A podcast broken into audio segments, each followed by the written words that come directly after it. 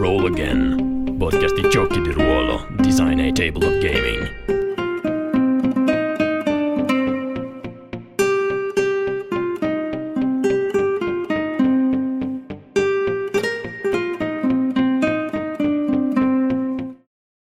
Buonasera e bentornati a Roll Again, podcast sui giochi di ruolo. Vi starete chiedendo dov'è Tommaso? Se lo state chiedendo vi siete persi la puntata scorsa dove Tommaso faceva questo passaggio di consegne a noi quattro, anzi a noi tre, perché la puntata scorsa uno di noi non c'era, ovvero Valerio. Quindi Valerio, chi sei tu? Allora, mi sono mangiato il King, no, non è vero. Vabbè, niente, no, sono un altro dei ragazzi che è stato intrappolato con la scusa dei giochi di ruolo e delle sessioni di Alberto Tronchi nel server Discord di World Anvil e adesso sono qua a fare compagnia a questi tre stolti. Stolti, esagerato. Allora, stasera siamo qui per parlare di one shot. Alcuni di voi, magari la prima volta che si affacciano al mondo dei giochi di ruolo, e si chiederanno che cos'è una one shot, quindi chiederei a Fabrizio di spiegarci cos'è una one shot. Ottimo, l'hai chiesto all'unico che probabilmente le one shot non le mastica esattamente come voi tre, ma ve lo spiegherò lo stesso. Allora, la one shot è quella sessione di gioco solitamente dimostrativa, ma anche riempitiva in alcuni casi, ma vedremo poi nel corso dell'episodio in che modo trattarle, che in teoria, e lo sottolineo, in teoria dovrebbe iniziare e finire nell'arco della stessa serata. Non andrei oltre perché abbiamo tanto di cui parlare sull'argomento, quindi non vorrei spoilerare troppo. E a questo punto, dato che si parla di one shot, dato che abbiamo parlato tutti, meno che il nostro caro Giorgio, io ti passo la parola chiedendoti, e quindi introducendo il nostro primo argomento della serata, quale potrebbe essere il ruolo di una one shot, non lo so, in diverse situazioni di gioco, di situazioni, eccetera, eccetera. Allora, scusami, aspetta, ti ho fatto la domanda dell'universo, perché so che a te piacciono le domande universali, grazie, quindi beccati questa. Cioè non ti voleva far parlare. Allora, io subito per contraddirti su quello che hai appena detto, che deve durare soltanto, diciamo, all'interno di una sessione, una serata, in realtà mi è venuto in mente il fatto che molti giochi di ruolo organizzati di share campaign e simili utilizzano comunque delle one shot all'interno della campagna per dare continuità alla trama, per fare anche sì che chi si presenta al gioco organizzato quella volta riesce ad assistere a una sessione intera, a una trama intera. Quindi il ruolo della one shot è abbastanza vario. Diciamo che la caratteristica forse della one shot è che ha una trama che inizia e si conclude, può lasciare aperte delle cose perché può essere utilizzata come one shot diciamo prequel di una campagna, oppure come filler, può essere utilizzato anche come campagna come sessione che non segue diciamo la trama principale della campagna, ma può essere utilizzata come filler nel caso in cui manchi un giocatore o nel caso in cui ci siamo un po' stufati della trama principale, si vuole andare a vedere qualcosa che si è lasciato, che fine ha fatto quel PNG che abbiamo lasciato 3 sessioni fa e che abbiamo indirizzato verso morte certa, fregandocene del suo destino e della sua vita. Quindi insomma, secondo me può essere utilizzata molto anche per arricchire le campagne e le sessioni. È molto difficile secondo me riuscire a fare bene una one shot, perché deve essere l'essere autoconclusivo all'interno e quindi organizzato è complicato in un gioco da tavolo, perché si sa che i giocatori fanno sempre qualcosa che va a rompere l'organizzazione. Non ti aspetti. Volevo solo dire che abbiamo un commento da Facebook, un certo Tommaso De Benetti che dice che vuole fare i complimenti a quello con i capelli belli.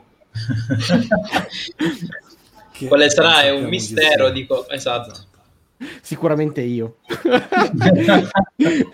Comunque. E tutto questo dovrebbe essere in ferie, ma evidentemente non consuma bene le sue ferie.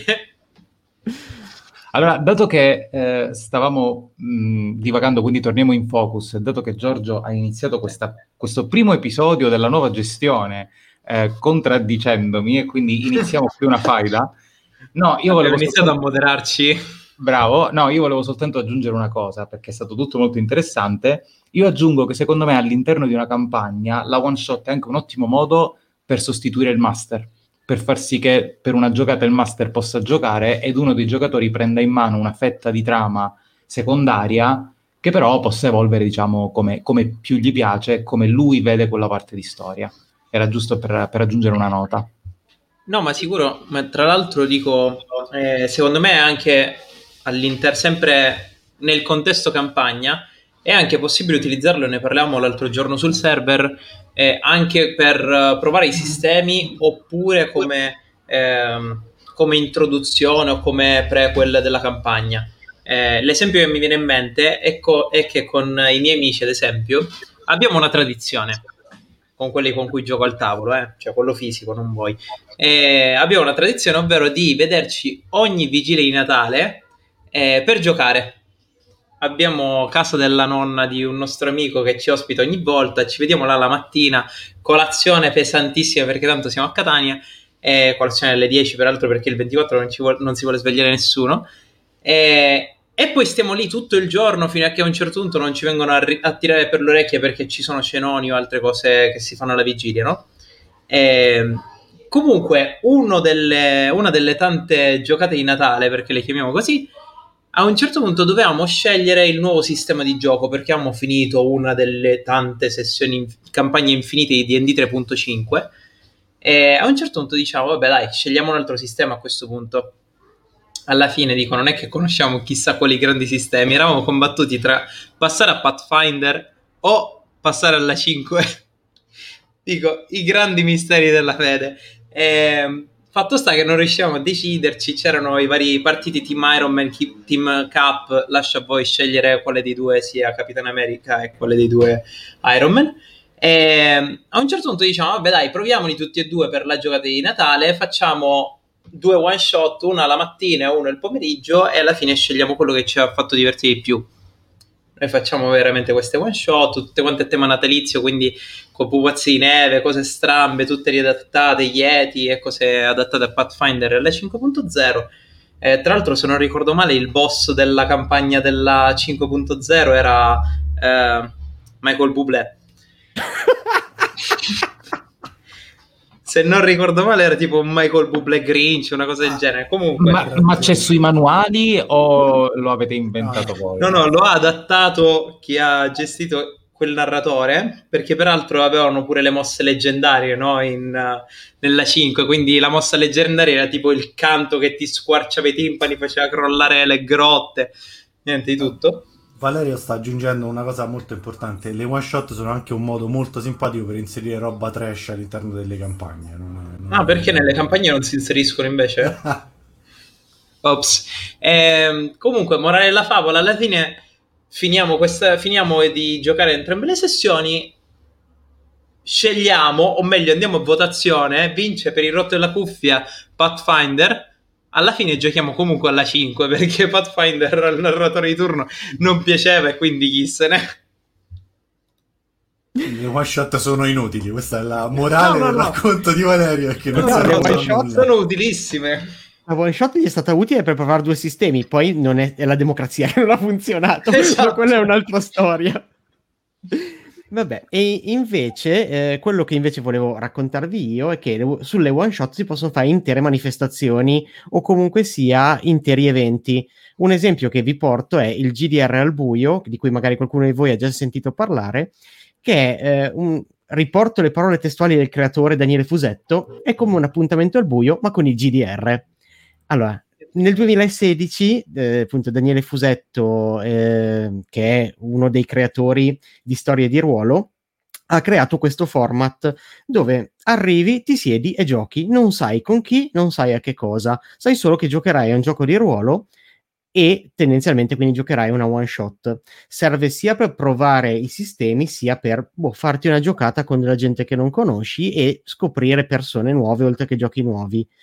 È stato uno dei motivi per cui io sono tornato a giocare di ruolo dopo molti anni, proprio perché con la difficoltà di organizzarsi con i gruppi o comunque sia amici che non ci sono turni di lavoro, sapere che c'erano questo paio di volte al mese questi eventi mi spingevano a farmi i miei 50-60 km che mi separano da Pavia per andare a farmi una serata di gioco di ruolo, e questo mi ha permesso di conoscere un sacco di giochi nuovi e riaprirmi al mondo dei giochi di ruolo.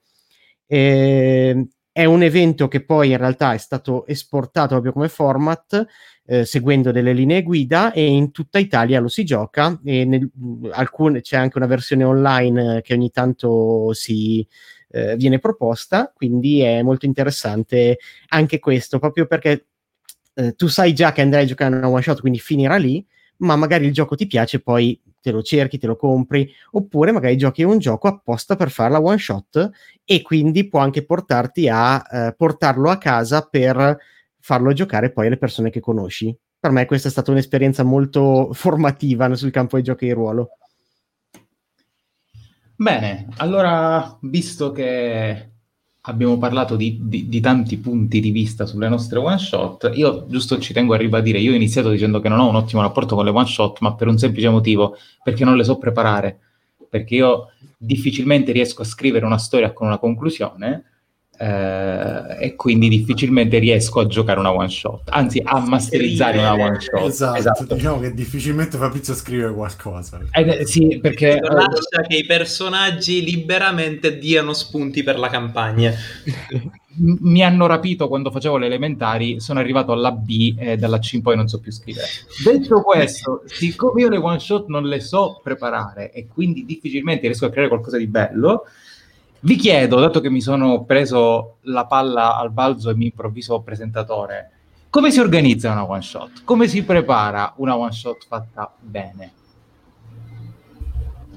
Io intanto faccio i complimenti a Fabrizio che si è preso il ruolo di quello che fa le domande e quindi non di quello che non risponde. Esatto, lo chiamo lo scemo. Bravo. Proprio come masterizzo, faccio le domande. Esatto, bravissimo. È un modello, diventa un modello di vita adesso, e poi questo, punterò a diventare come te su tutto.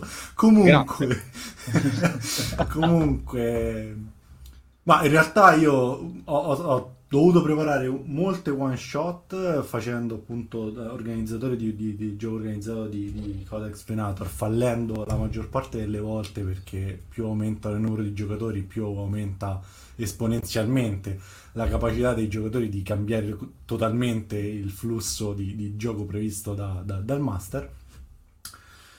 Però, diciamo, il consiglio, secondo me, le due cose più importanti sono: prepara delle scene, poi dividi per due e usa quelle, perché in realtà probabilmente non giocherai neanche quelle, perché non ce la farai.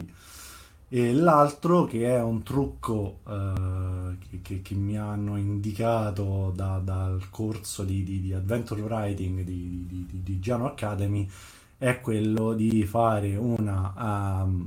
avventura, scrivono un'avventura, loro lo chiamano sandbox, ma non entrerei nella terminologia e nelle definizioni, che ha un evento che è quello che poi scatena la scena conclusiva, e questo evento è un evento a tempo, come può essere non lo so, l'invasione degli zombie accade a un certo punto. È un modo molto comodo per far partire l'ultima scena, dopo la quale sai che durerà una quarantina di minuti, un'oretta, e la one shot è conclusa. Quindi è decisamente comodo nei casi di cui parlava Riccardo, quello delle manifestazioni in cui hai un tempo ristretto per poter giocare, e quindi questo ti permette di far partire il trick alla fine e chiuderla nei tempi, diciamo. E non lasciare tutto campato per aria, perché finché siete tra amici dici ok, se sei una fiera e a un certo punto la sessione è durata 5 ore anziché un'ora e mezza, forse qualcuno sta per uscire fuori dai. Esatto. Allora qua ti rubo una pagina dal libro di Alberto Tronchi, perché secondo me è anche libro molto... Sceglietene voi uno, tanto i libri di Alberto sono sempre tutti molto apprezzati, come potete vedere. No, per il semplice fatto che io ho utilizzato un escamotage molto facile una delle prime volte che ho fatto giocare una one shot scritta da Alberto ad un gruppo di giocatori che non conosceva il gioco, cioè Il destino di Widmar, scritta per Val Raven. proprio una one shot piccola piccola che si conclude in un'ora e mezza. Bravo. Quella è una one shot che se corri e hai 4 giocatori al tavolo, prima di 5 ore non la chiudi.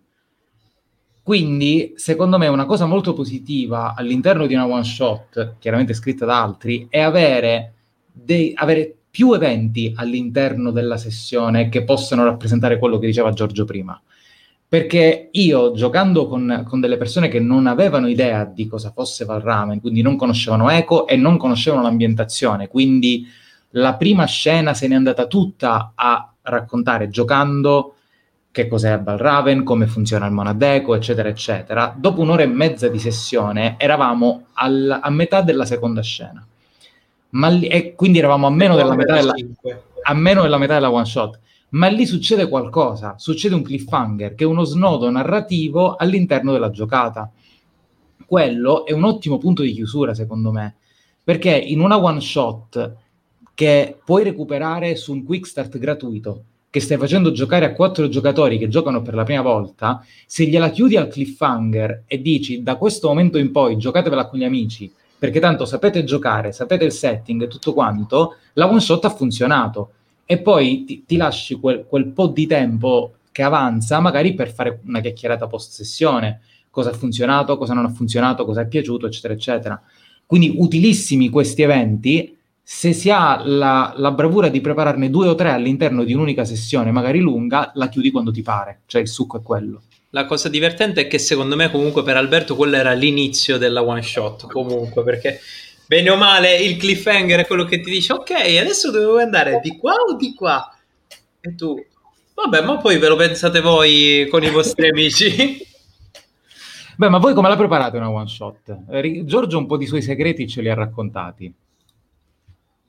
Allora, parlo io, parli tu, vado io. Vai tu. Come la preparo? In realtà ho imparato a prepararla nel corso dell'ultimo anno, perché sono sempre stato un master prolisso, cioè io inizio a pensarne un qualcosa, vado all'infinito, quindi i miei one shot diventano campagne. Quindi l'anno scorso, quando avevo provato un gioco con dei miei amici, ho detto facciamo una one shot, è durata 4 sessioni.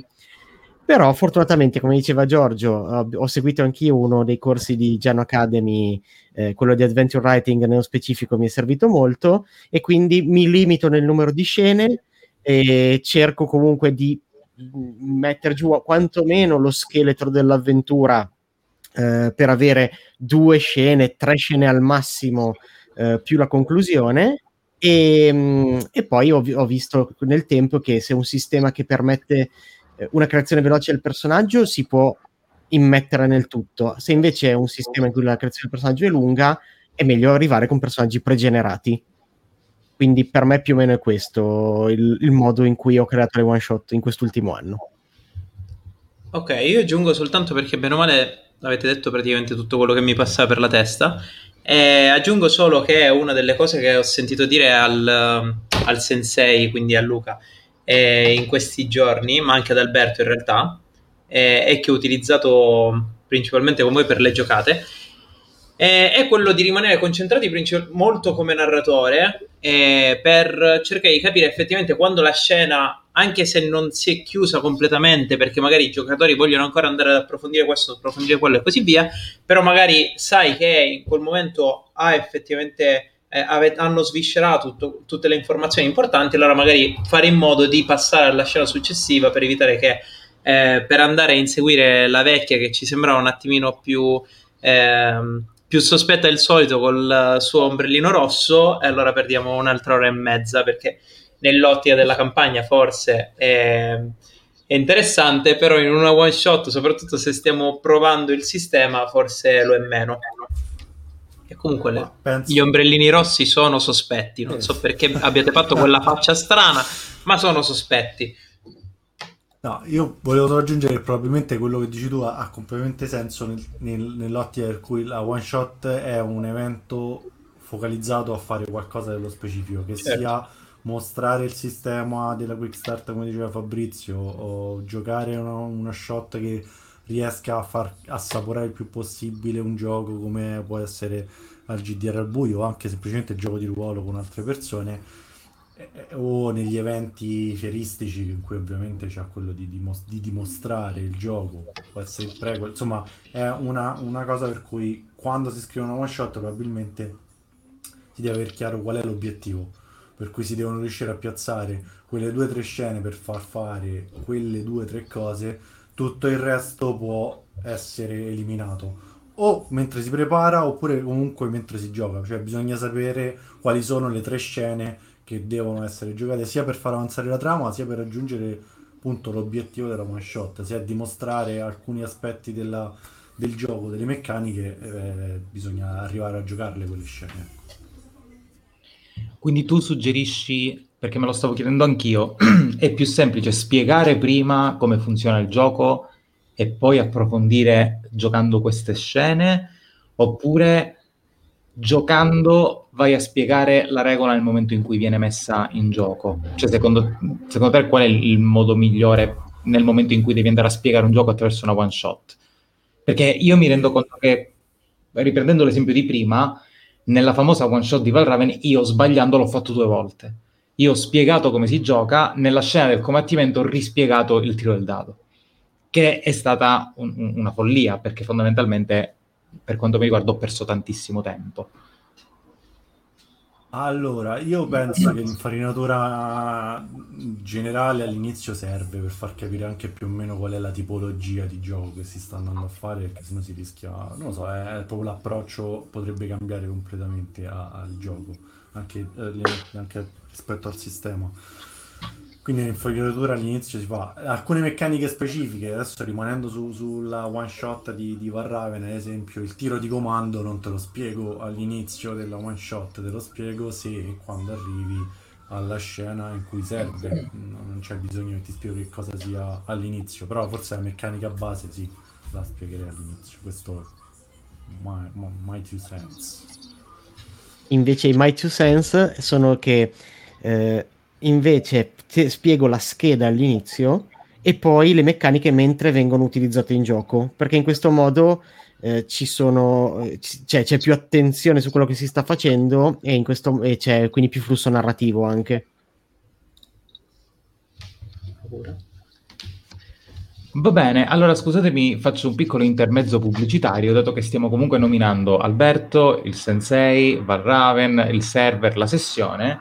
Probabilmente qualcuno, anche se la vedo difficile, ma probabilmente qualcuno si sta chiedendo ma perché? Chi sono queste persone? Che giochi sono questi?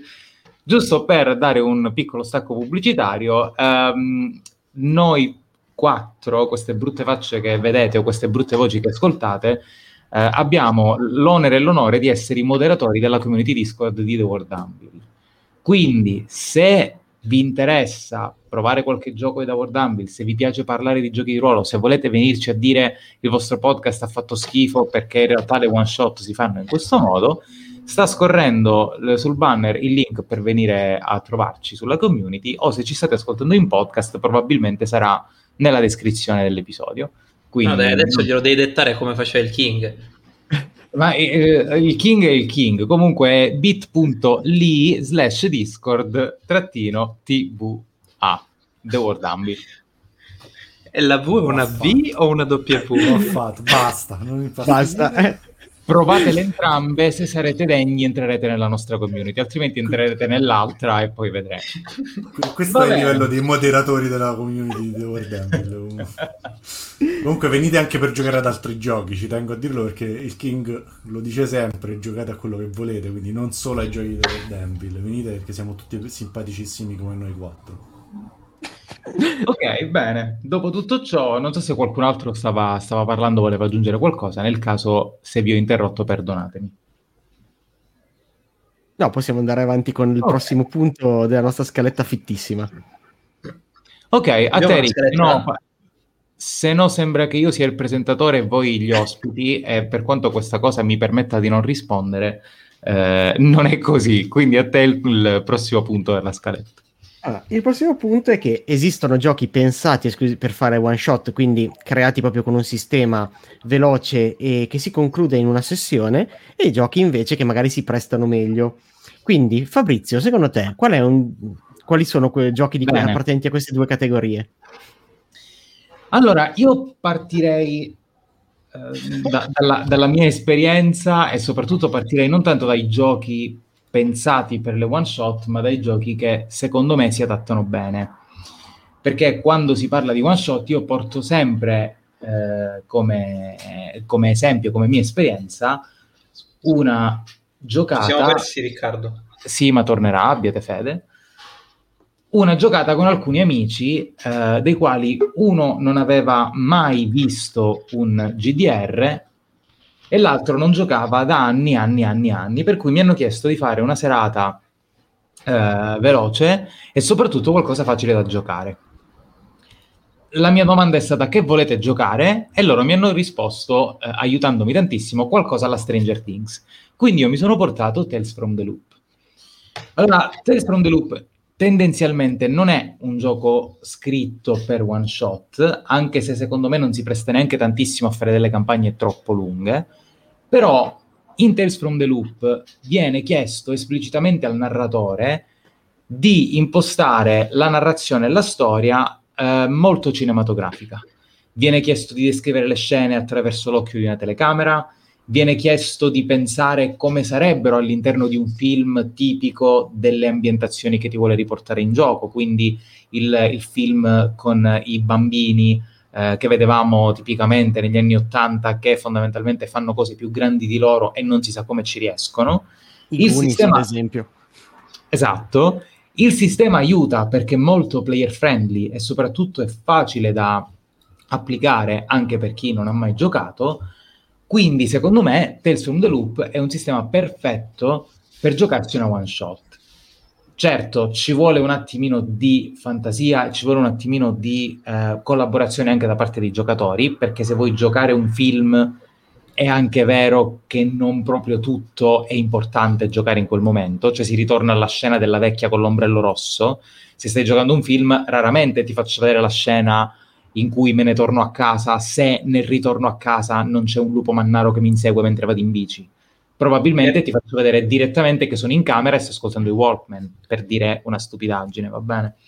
Quindi diciamo che ci vuole anche una certa collaborazione da parte dei giocatori. Però ci tengo a dire che è stata molto divertente, anche perché ambientandola nell'universo di Stranger Things e avendo visto da poco i due hit usciti al cinema, noi abbiamo concluso la nostra one shot con una scena post-credit. In particolare io ero il master, ma avevo creato un personaggio per me che mi serviva per dare quei piccoli indizi ai giocatori, perché, ripeto, non erano molto... Cioè, uno non aveva mai giocato, per esempio, quindi serviva qualcuno che li spingesse ad interpretare il proprio personaggio in ruolo, va bene? Quindi avevo creato un personaggio anch'io, e il mio personaggio era il tipico bambino con la videocamera che riprende tutto quello che succede. Giocavamo in una notte di Halloween e aveva ripreso un evento stranissimo. E abbiamo giocato una scena post-credit dove il mio personaggio era adulto e stava girando un film ispirato alla storia spaventosa che gli era successa da bambini, perché ci eravamo riproposti di giocare una seconda one-shot con i personaggi adulti e fare la seconda parte alla hit, cosa che purtroppo non abbiamo mai fatto, anche perché questi amici abitano in Francia, quindi non è che ci si veda molto spesso.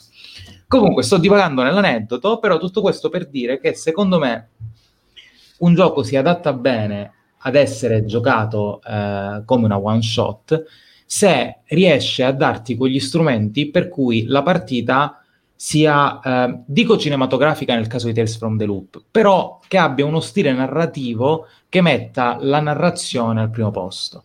Non a caso, secondo me, negli ultimi anni molti giochi che si piegano sulle one shot sono masterless, proprio perché unisce il sistema alla narrativa, così che si dia importanza a quella e si arrivi direttamente ad un finale, o almeno questo secondo me dovrebbe essere l'idea. No, scusami, okay. No, mi stavo ricollegando al tuo discorso, perché stavo pensando che, ad esempio, dico, in linea di massima probabilmente con tutti i giochi di ruolo si può creare una one shot, però effettivamente non tutti quanti hanno lo stesso risultato, non tutti quanti ti lasciano alla fine consapevole di aver giocato a quel gioco, no? Perché mi viene in mente ora, non per fare sempre l'inquisitore su questi due giochi, però se banalmente giochi a D&D e a Pathfinder con una one shot, non è detto che tu riesca effettivamente a capirne le differenze o a vederne gli aspetti e così via, proprio perché non hanno dei regolamenti così veloci, non hanno un regolamento, come dicevi tu, che sono fiction friendly, no? Necessariamente puntati su quello. Beh, diciamo visto che sono fiction friendly. Vai, diciamo che sono dei regolamenti studiati anche per durare campagne, quindi insomma certo, hanno delle difficoltà nella one shot a mostrarsi interamente all'interno di una one shot. Allora Riccardo è uscito e è rientrato da StreamYard pur di essere il prossimo a parlare, cioè lui ma lo ha fatto all'ordine quindi, perché così adesso il logo di The World Anvil finisce perfettamente sul paraspruzzi. Però questo grandissimo Riccardo. Avete visto che mossa tattica? Esatto. Schiacciare la roba sbagliata ogni tanto serve. E invece io vorrei invece farvi vedere due giochi che non ho purtroppo ancora giocato, ma che sono fatti per one shot e che spero di giocare ben presto. Uno è questo, German Democratic Republic di Fumble GDR, che è un gioco dove si giocano spie nella Berlino degli anni '80. È un gioco molto divertente, fatto apposta per la one shot, dove anche perché penso che abbia una grande mortalità, visto che si parla di agenti di spionaggio di agenzie diverse, che quindi cercheranno a un certo punto di farsi la pelle. Claudio, se ci ascolti, noi non ci siamo dimenticati che ci devi una giocata. Comunque, e sempre parlando, c'è una puntata recentissima di 4 contro il sistema, dove c'era soprattutto un giocatore bravissimo. Ah, vero? Il sistema è stato... con i capelli belli, mi ricordo. Quello con i capelli... Ah, ok, perfetto. Sì, se volete recuperatevi 4 contro il sistema e per vedere una sessione di GDR. E l'altro gioco da one shot che voglio provare è Gattai, sempre Fumble GDR, robottoni che si compongono. Quindi mosse urlate, nemici che vengono dallo spazio e molto stereotipati, e quindi tutto quello che ci piaceva vedere nei cartoni animati di una volta. E io non ho una reale esperienza però in giocare giochi fatti apposta per le one shot. Invece le one shot che mi è capitato di giocare con un gioco fatto in realtà per campagne, la più significativa per me è stata Cuori di Mostro 2. Perché? Perché Cuori di Mostro 2 è innanzitutto un gioco dove si giocano mostri teenager in una tipica scuola americana, quindi si va a giocare diciamo del drama da adolescenti, si vanno a giocare tutte quelle serie TV alla The O.C., Beverly Hills, Riverdale, Sabrina, cioè tutto quel drammone da adolescenti ma condito di horror in questo caso. Perché mi piace particolarmente? Perché è un gioco facilissimo da impostare, fa parte della famiglia dei PBTA, i Powered by the Apocalypse, e nelle 2 volte che mi è capitato di portarlo come one shot, fatta davvero come one shot, in meno di mezz'ora avevo fatto le schede, spiegato il sistema, e tutto il resto poi è stato giocare sapendo già praticamente sapendo già tutto quel poco che serve per giocare una sessione. È stato molto soddisfacente, soprattutto perché le ho pensate proprio come episodi di una serie televisiva, che anche un po' come il manuale può suggerire di far questo, quindi mettendo molto il dramma sui personaggi, magari dandogli qualche imbeccata iniziale, ma poi i personaggi hanno fatto tutto, perché si sono messi loro l'uno contro l'altro, si sono messi loro nei guai, perché era interessante sviluppare così questi eventi. Mi è capitato prima ancora di giocarlo appunto un GDR al buio, ed è stata una sessione che mi ha divertito un sacco, non finita perché il tempo non era stato abbastanza, quindi sono rimasto un po' con l'amaro in bocca quella sessione lì, però mi ha interessato molto e ho capito che poteva essere adatto sia come one shot generica sia come one shot per giocatori nuovi. Ho fatto giocare persone che non hanno mai giocato di ruolo con questa in maniera piuttosto semplice. Mi sembra di aver parlato abbastanza, quindi passerei la palla a Giorgio. Giorgio che guarda in basso come gli studenti che non vogliono essere interrogati. No, ma soprattutto sta cercando palesemente degli appunti che però sì. Non erano degli appunti, io, siccome Riccardo si è bullato di possedere dei manuali, li ho recuperati anch'io per dimostrare quelli. Allora ragazzi, attaccando la telecamera. Esatto. Si era detto nessun manuale in puntata, già state imbrogliando, questa cosa non va bene. Anche perché qua non abbiamo manuali, ma al massimo schede. Tu l'hai mostrato dall'inizio, Fabrizio. Avete ragione. Subito. Allora, io in realtà i due giochi a cui ho giocato, fatti per one shot, principalmente quantomeno, sono Microscope, che per chi non lo conosce è un gioco di ruolo masterless per creare ambientazioni, in un certo senso è un gioco di ruolo in cui ognuno crea una linea del tempo di un'ambientazione, in cui ogni giocatore può proporre un periodo storico, un evento all'interno di questo periodo storico o una scena. Nel momento in cui propone una scena, ogni giocatore si sceglie un personaggio, si gioca quella scena con il preciso scopo di arrivare a raccontare qualcosa. Quando quella cosa si racconta, la scena si chiude e si va avanti nel creare il resto della timeline dell'ambientazione. Quindi ci sono proprio anche degli elementi che sono evidentemente fatti apposta per lo one shot, per l'appunto all'interno della scena, prima di iniziarla a giocare si dichiara qual è l'intento, cioè perché si gioca questa scena, perché vogliamo raccontare come è successa questa cosa, oppure vogliamo rispondere a questa domanda. Nel momento in cui si risponde alla domanda, la scena si chiude, finita, e si va avanti con il resto del gioco. Quindi si taglia, è molto fiction first, diciamo, come ha detto prima Fabrizio. L'altro gioco sempre fatto principalmente per one shot è Never Tell Me the Odds, che tra l'altro c'è un manuale che è bellissimo, piccolo ma meraviglioso, e si improvvisa tranquillamente la giocata senza necessità particolare di preparazione. Il manuale in questo, nonostante è piccolissimo, aiuta tantissimo. Si improvvisa la creazione dei personaggi, che in realtà poi sono la scheda è abbastanza semplice, è fatta di pochissimi elementi completamente narrativi, e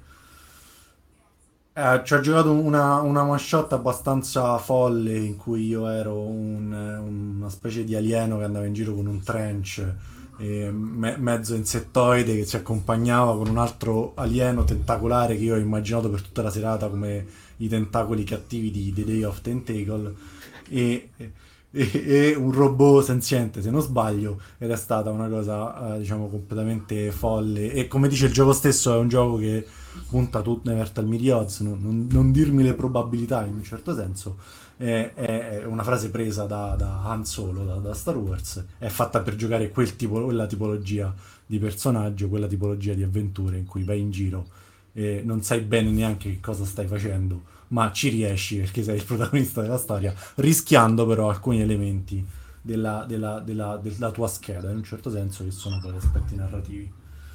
Come gioco non pensato per one shot, non del tutto pensato per one shot, ma più per campagne, con cui secondo me vengono fuori sempre delle cose trashissime ma molto divertenti, cioè l'ultima bomba, che come ambientazione dico soltanto che c'è il drago atomico e insomma non c'è bisogno di aggiungere nient'altro. È un'ambientazione fantasy post-apocalittica con i nani macellai camionisti, e gli stregoni atomici e gli elfi che sono paladini dell'ultima bomba. Quindi insomma l'ambientazione è meravigliosa, il sistema è molto semplice, per questo secondo me si presta molto facilmente a delle one shot, e all'interno del manuale base ci sono delle one shot da giocare collegate tra di loro per poter giocarle in modalità campagna, ma sono tutte one shot con una trama che si conclude al loro interno. Quindi insomma, in realtà nella scatola ci sono anche le schede prefatte per alcuni personaggi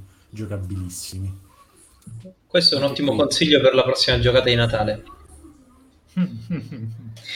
Giorgio, aspetta, io però ti volevo fare una domanda, perché lo hai detto su Never Tell Me the Odds, ma effettivamente di questi manuali, o meglio di questi giochi, a quanti hai giocato? A tutti e tre, t'ho fregato. Esattamente. Ma più di una volta? No, tutti, allora, Never Tell Me the Odds è un Microscope una volta, cioè, esatto, no, addirittura, cioè, letti più di una volta, giocati una, basta, è andata alla grande. Rispetto a quello che c'è qui in libreria, è andata decisamente alla grande, insomma. Ecco, appunto, no, Don't Tell Me the Odds, esatto. rispetto alla percentuale di manuali che non hai nemmeno giocato ancora. Io invece di giochi prevalentemente fatti apposta per one shot non credo di conoscerne, o meglio, forse l'unico che conosco è Golconda, che mi ha sempre intrigato un sacco per l'ambientazione, ma che ancora non sono riuscito a giocare, che è un altro gioco fatto da Alberto Tronchi, che però ho scoperto dopo, cioè l'ho scoperto tipo l'altro ieri che l'ha scritto lui insieme a Daniel, ma l'ho adocchiato da una vita molto prima di entrare nel server Discord di The World Anvil, perché praticamente c'è questa... Scusa Valerio, ti interrompo, non devi giustificarti se parli di un altro gioco di Alberto, parliamone, sono belli, quindi... no, era per ormai... dire che non sapevo, che quando ho detto che bello, non sapevo nemmeno chi fosse Alberto. Io voglio soltanto aggiungere che non solo siamo moderatori, siamo anche, diciamo, fanbase e gruppi di Alberto Tronchi, ormai si è capito, facciamo outing, diciamo, relativamente così. È ridicolo dire, negarlo è ridicolo. No, comunque no, mi interessa, cioè mi ha sempre intrigato un sacco quando l'ho scoperto, e secondo me è perfetta per one shot, perché di base tutto il manuale, cioè tutto il gioco si racchiude nello schermo del master, cioè tutte le regole sono lì, e come diceva prima Giorgio, ha praticamente una timeline, comunque una scadenza, un evento temporale, perché si giocano tutte le sessioni sempre all'interno della città in 12 rintocchi dell'orologio. Alla fine del 12° rintocco dell'orologio, se sei riuscito a fare quello che i redenti, che sono i giocatori, vogliono fare, bene, altrimenti dico la città è andata avanti, perché è questa città morsa dal peccato, perché a un certo punto hanno divorato la divinità, e i 12 diaconi, 12 mi pare che fossero diaconi, si sono divisi i vari poteri del dio. Un altro gioco, un altro sistema però che mi piace un sacco e che stavolta ho pure giocato, e che secondo me non è fatto per one shot ma è perfetto per le one shot, e Not the End. E secondo me di questo è un ottimo esempio anche il podcast, la campagna che hanno fatto, Death is Not the End, in cui all'interno c'erano questi sogni lucidi che alla fine non erano altro che delle one shot, o almeno dico ci provavano, alla fine un paio d'ore, 3 ore duravano, in cui uno dei giocatori, che non era il master di tutta la campagna, faceva giocare appunto questa one shot, questo sogno lucido, su degli aspetti che avevano ispezionato durante la campagna, no?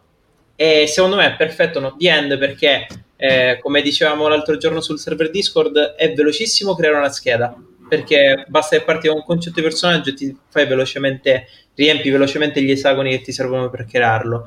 Il sistema si spiega molto velocemente, e alla fine nel giocare dà molto spazio e molta libertà d'azione ai giocatori e al narratore, in modo che effettivamente si crei una storia appassionante che riesca a concludersi nei tempi. Giusto una nota, dato che si è parlato di giochi, e giustamente, secondo me, io sono un grande fan di questa cosa, si è parlato di fiction first, io volevo aggiungere giusto un dettaglio, parlando di un gioco al quale purtroppo non ho mai giocato, e dico purtroppo, ma che mi piacerebbe tantissimo provare, ovvero Dread, che è un gioco creato per giocare una one shot, e secondo me è un ottimo esempio di gioco dove un sistema semplicissimo, perché la torre Jenga, crea il 90% dell'atmosfera della sessione. Perché è quello horror, vero?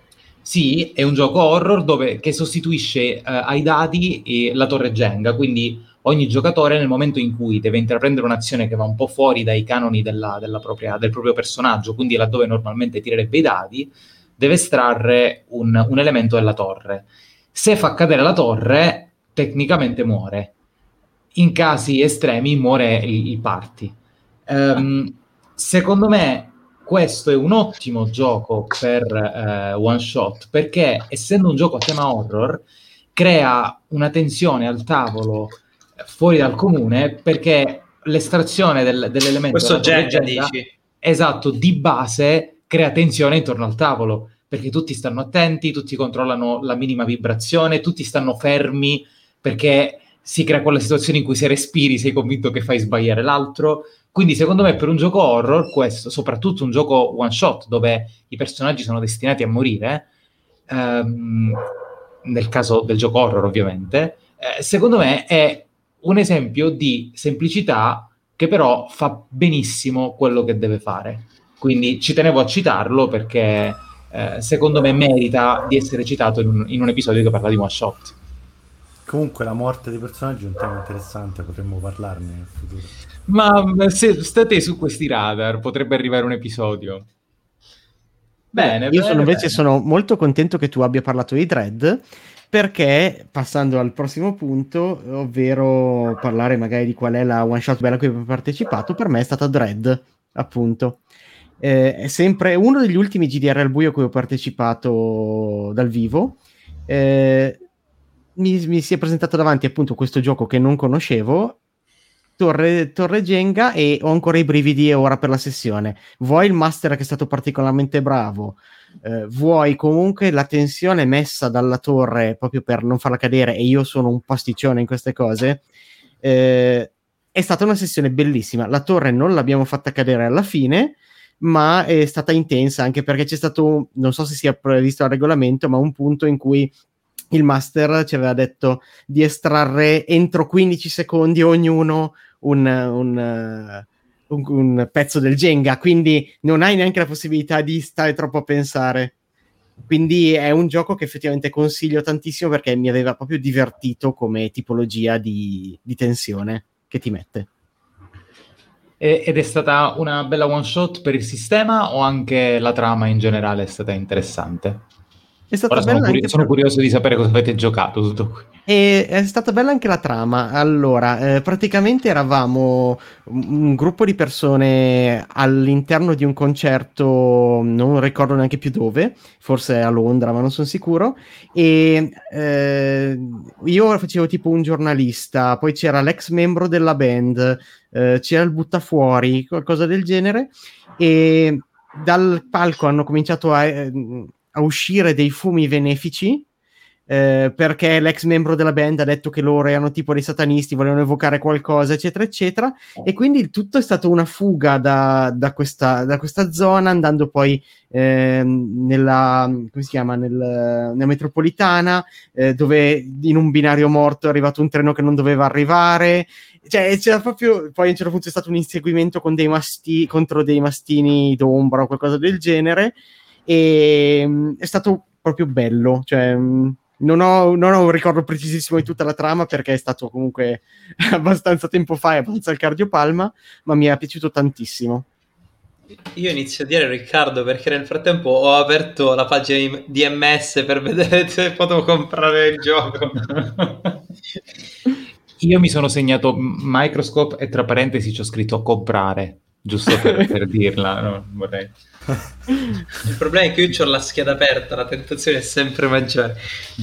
Io faccio il furbo, invece vi dico qual è stata la one shot che a me è piaciuto di più giocare. Eccolo, maledetto. E faccio il furbo e ve la rubo, ed è facciamo così anche l'ennesimo spot pubblicitario a The World Anvil e Alberto Tronchi.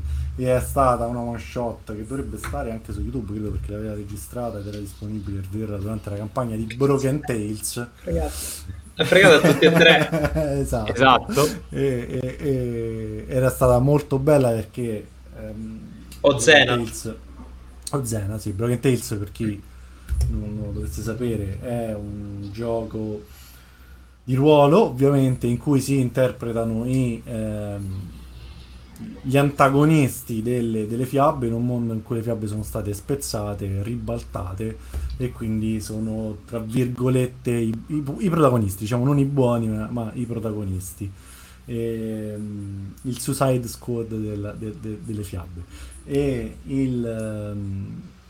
quello in particolare, Ozena, era ispirato ad Oz, ma la cosa molto bella era che per tutta quanta la durata della one shot, conoscendo noi qual era la fiaba di riferimento, cercavamo gli elementi della fiaba stessa. Eravamo contenti quando li trovavamo, ma li cercavamo perché eravamo curiosi di vedere come erano stati spezzati, come erano diventati all'interno del mondo di Broken Tales. Quindi si crea questa sorta di aspettativa di qualcosa di allo stesso tempo conosciuto ma sorprendente, che aggiunge un altro livello, diciamo, al gioco di ruolo semplice, tra virgolette. Quindi adesso ve l'ho fregata. Fabrizio, Valerio, quali sono le vostre one shot preferite? Non si può sottolineare, vero? Allora, io in realtà, a parte il fatto che io annovererei anche dei LARP, però quello ne parliamo un'altra volta, una one shot da cui sono uscito veramente super divertito, in cui ho fatto peraltro un personaggio che non è assolutamente nelle mie corde, è Val Raven, ma non l'hanno fatta stavolta, no, dico, non volevo, ci ho provato a pensare a qualcosa fuori da The World Anvil, eccetera, però raga, il ragazzo che l'ha fatta, che peraltro era in un altro server, quindi capito, dal server di The World Anvil siamo andati in un altro server per provare Val Raven, e questo ragazzo ci ha fatto divertire un sacco. Io peraltro ho giocato alle Misteri delle Ombre, che normalmente non è un genere di personaggio che mi fa divertire un sacco, però raga, quella volta ci siamo scassati tutti quanti, vuoi perché tutti, cioè, c'era un certo punto la morte, perché tutti quanti facevamo tiri terribili, in qualche modo dovevamo riuscire a tirarci fuori dei guai e doveva finire, e ci siamo inventati le peggio cose. Ma tra l'altro lui è stato bravo perché ha messo un sacco di colonne sonore adatte, ci ha fatto vedere delle immagini sia dei luoghi che dei personaggi che incontravamo, che comunque, visto che era il destino di Widmar, voleva dire anche pensare ai due scorci, i due sentieri, i due bivi, anzi il bivio che prima Fabrizio ha detto di non aver fatto percorrere perché tanto lo facevano a caso per conto loro. E quindi con quel doppio lavoro è stato un colpo di genio, non parlarne sminuete, perché tanto è stata una genialata, scusate, a mezzanotte tutti a letto, giusto? Speriamo che l'abbiano finito davvero. No, comunque sono divertito davvero un sacco quella volta. Va bene, e dato che Giorgio ci ha messo in difficoltà, io nel frattempo ho cercato una risposta a questa domanda e ti darò due risposte che in un modo o nell'altro ti riguardano, caro Giorgio. Non dirò esplicitamente come, soprattutto una delle due risposte, però io penso che nell'ultimo periodo, perché poi a ricordarmi tutte le one shot probabilmente molte saranno andate nel dimenticatoio, soprattutto nelle primissime esperienze di gioco di ruolo, chissà in quante abbiamo giocato e chissà in quante ci siamo divertiti tantissimo, però nell'ultimo periodo ci sono state due one shot che mi hanno divertito particolarmente. La prima, dove c'era tra l'altro anche Valerio, mi pare, abbiamo giocato a Broken Compass, un gioco che io non conoscevo minimamente, cioè conoscevo solo le copertine e ciò che avevo visto dalla pagina della campagna Kickstarter, non l'avevo mai giocato, non l'avevo mai approcciato, ne avevo sentito parlare. È stata divertente, ma io per quella one shot do molto merito al master della sessione, tra l'altro un altro utente della community Discord, quindi motivo in più per venire da noi e giocare con noi. È stato molto bravo Fabio, perché secondo me è riuscito a raccontarci un bel film e noi siamo riusciti ad entrare all'interno del meccanismo di questo film, creando dei personaggi molto caricaturali. Io avevo The Rock, cioè il mio personaggio aveva le illustrazioni di The Rock, e nel momento in cui io ho iniziato ad interpretarlo, ho interpretato The Rock. Io mi strappavo la camicia quando dovevo arrampicarmi sulla montagna, prendevo in giro il personaggio di Valerio perché era quello un po' più Nathan Drake del gruppo, e quindi avevo creato questa cosa che ogni cosa che diceva tiravo fuori un aneddoto del passato dove gli era andata male. Cioè siamo riusciti a creare una bella chimica. Mettevo gli occhiali da sole. Esatto, cioè, nella scena finale mi si sono rotti gli occhiali da sole, li ho tolti e ne ho preso un altro paio uguali dal taschino e li ho rimessi. Cioè è stata una mossa folle, però mi ha divertito tantissimo perché il master è riuscito a buttarci dentro il mood del film che ci voleva raccontare e indipendentemente dal sistema che c'è stato dietro, perché avremmo potuto giocarla benissimo con un odd end, per dire un altro sistema facile, secondo me quella one shot ha funzionato molto, quindi io direi quella. E ne aggiungo un'altra, anche se non ricordo il titolo di quella one shot, io ci aggiungo la one shot di Rinascita giocata con il King, dove tutto è iniziato, perché quella è stata la one shot quando eravamo appena entrati nel server. Io e Giorgio giocavamo insieme per la prima volta, tra l'altro ci conoscevamo per la prima volta. Galeotto fu Rinascita. Bravo, Galeotto fu Rinascita, ed è stata molto bella perché la ricordo con piacere, perché è stato l'inizio, tra l'altro inizio pandemia, insomma era un periodo pure un po' particolare, però è stato l'inizio di tutto che ci ha portato a raccontarla oggi in questo podcast. Quindi comunque era una campagna breve, cioè non era una one shot. No, tu ancora non c'eri, era una one shot che abbiamo giocato io e Giorgio, e poi abbiamo chiesto parlando di Drunir. No, e abbiamo giocato io, Giorgio e altri due ragazzi, e poi abbiamo chiesto a Tommaso, ma una campagna breve la facciamo? E poi abbiamo organizzato Drunir, quindi giusto per, e quindi me la cavo facile così, puntandola sul lato emotivo della cosa, così sul nostalgico. Esatto, sul nostalgico, e ce la caviamo facile. Non lo so, dato che siamo in chiusura, visto il tempo, e siamo in quel momento della scaletta dove il punto all'ordine del giorno è si faccia una domanda e si dia una risposta. Qualcuno ha una domanda interessante a tema one shot da fare agli altri per chiudere? Questo è a tradimento, è l'ennesima domanda a cui lui non deve rispondere. Aspetta, questa gliela faccio. Facciamo così, gliela faccio io una a Giorgio. È tipo quando ci dobbiamo tentare in Fate, no? Senti Giorgio, visto che tu hai fatto corsi su corsi, stiamo facendo una one shot, ok? Caso realmente accaduto. Stiamo facendo una one shot, una di Alberto Tronchi, proprio leggera, veloce, da una sessione di un'ora e mezza circa.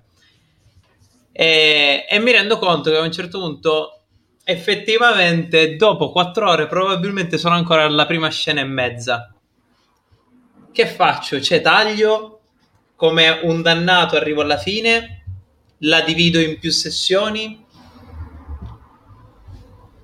non me ne frego e basta, perché i miei amici sono della Francia e quindi non li rivedrò mai più. Stiamo parlando di one shot e quindi immagino che tu debba chiuderla, non posso dire di massima, esatto, perché sennò si rompe tutto. Io direi che prendi uno dei, oltranza, non li faccio dormire, uno dei PNG che doveva comparire nella scena successiva e forzi. Adesso qualcuno anti-railroad nel mondo del gioco di ruolo starà gli stanno fischiando le orecchie, esatto, però cioè, se l'accordo al tavolo è che la sessione deve concludersi, nel senso che la trama deve svolgersi quasi totalmente, almeno quasi totalmente, avere un senso, e deve concludersi entro 3 ore,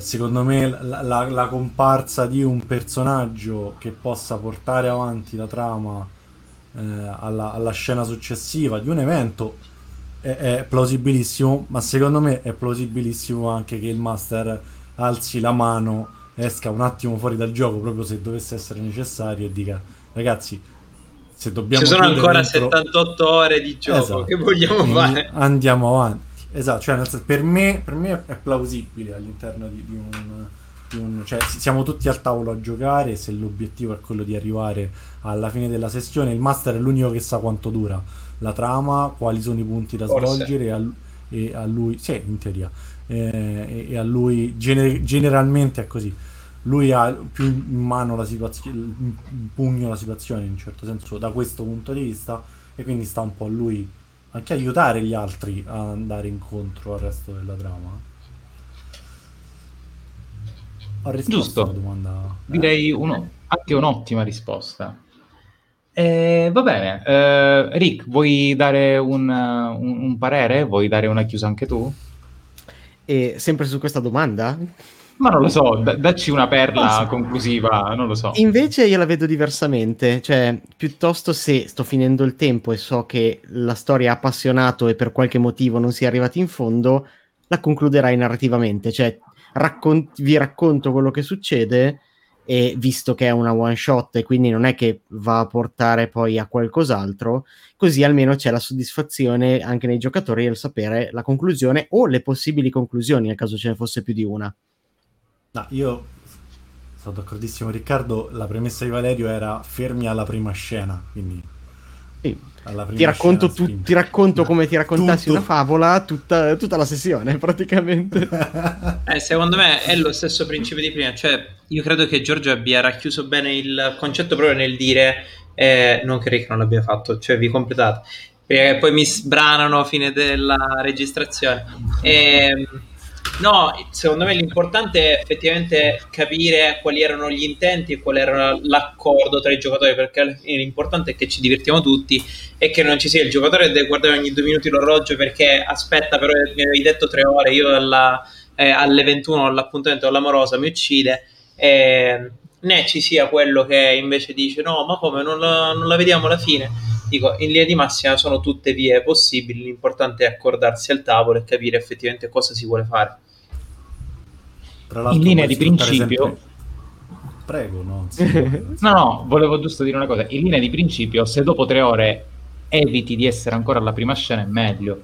Arrivato a un certo punto, dopo 1 oretta e mezza, dici vabbè ragazzi, basta, e si va avanti, no? Cioè, questo anche per le campagne, forse, non solo per la sempre la storia della vecchietta con l'ombrello rosso che si ripete. Cioè, un modo simpatico per dire che forse è meglio forzare un po' prima piuttosto che poi dover forzare all'ultimo per arrivare di corsa ad una conclusione. E forzare tutto. No? Esatto. Diciamo che nella campagna è la libertà di far diventare la signorina con la vecchia, con l'ombrello rosso, un elemento fondamentale della campagna. Se i tuoi giocatori si fissano con quella cosa, all'interno di una one shot è più difficile, è possibile anche all'interno di una one shot perché dipende da quanto è rigido, sempre da qual è lo scopo della giocata. Se è andato lì con 4 frasi e vuoi dare libero sfogo ai giocatori, puoi anche farlo, dipende anche dal sistema. Bene, dato che mi state a furor di popolo è stato detto che debba farlo io, chiudiamo l'episodio di oggi con la tanto simpatica rubrica Mondo Incudine, che ricordo, facendo le veci di Tommaso, non ha una sigla perché la sigla attuale fa schifo e quindi finché non avremo e aggiungo nuova, che è incompleta perché Tommaso non ci ha voluto fare spoiler, quindi oggi è incompleto Mondo Incudine. Esattamente, lo prendete così. Però ecco a voi la rubrica dove si raccontano le anticipazioni e soprattutto si racconta le novità di The World Anvil. Se qualcuno di voi può zittire questo cane sarebbe anche meglio. Tutto questo io mi muto perché sopra di me c'è l'apocalisse, evidentemente, perché stanno spostando di tutto, uccidono persone. A dopo. Ok, allora le notizie che arrivano dal Mondo Incudine sono fondamentalmente 2.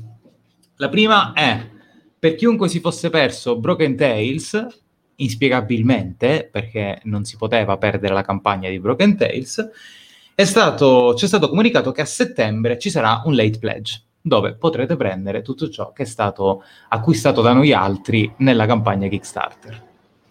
Seconda nota che ci è stata data è quella che è probabilmente più criptica, ma ve la comunico così come è stata detta a noi. In questa settimana si definiranno i prossimi progetti di The World Anvil e soprattutto verrà chiesta l'opinione della community, probabilmente sul canale Discord, per l'appetibilità dei progetti che saranno discussi in questa settimana, anche perché la community è diventata internazionale e quindi questa è pura speculazione, probabilmente si vedrà l'appetibilità anche a livello internazionale di ciò che stanno creando. Se tutto ciò che vi ho detto è falso, non me ne prendo responsabilità. Questo è ciò che ci è stato comunicato oggi. E direi che per questo episodio 31 abbiamo finito, anche in tempo, guardando l'ora. Quindi, come facevano gli intoccabili pedalando dopo le loro simpatiche marachelle, direi che possiamo salutarci ricordando a tutti chi siamo, quindi alla prossima da Fabrizio, Valerio, Riccardo Giorgio. E Giorgio. Ciao, alla prossima. Ciao, ciao, ciao a tutti.